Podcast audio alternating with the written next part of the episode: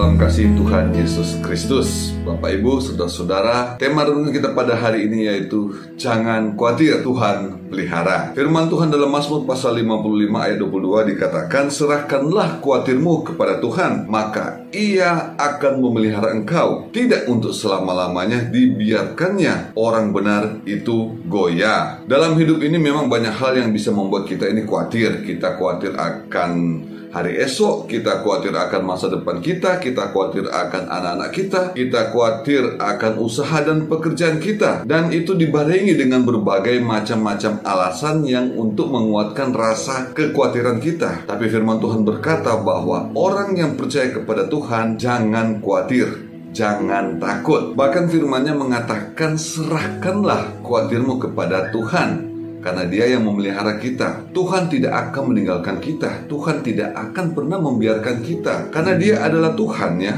Apa yang sudah dia firmankan itu pasti akan dia tepati. Jadi percayalah kepada Tuhan dan jangan khawatir. Nah, memang sering kali kita membatasi kuasa Tuhan bekerja dalam hidup kita. Kita mulai membayangkan dengan logika kita yang terbatas ini bagaimana Tuhan bekerja untuk memberikan jalan keluar dari setiap persoalan kita. Namun saat apa yang kita harapkan itu tidak tercapai, apa yang kita bayangkan itu tidak berhasil, maka kita mulai berpikir bahwa Tuhan itu tidak sanggup atau Tuhan tidak mengasihi kita dan akhirnya kita malah tambah khawatir. Ingat Bapak Ibu Saudara-saudara, Tuhan tidak membiarkan anak-anaknya goyah. Pemeliharaan Tuhan itu pasti dan sampai kapan pun Tuhan tetap akan pelihara hidup kita. Namun kita aja sering yang berpikir bahwa Tuhan tidak memelihara hidup kita. Coba kita berpikir baik-baik, merenungkan baik-baik kalau kita sampai saat ini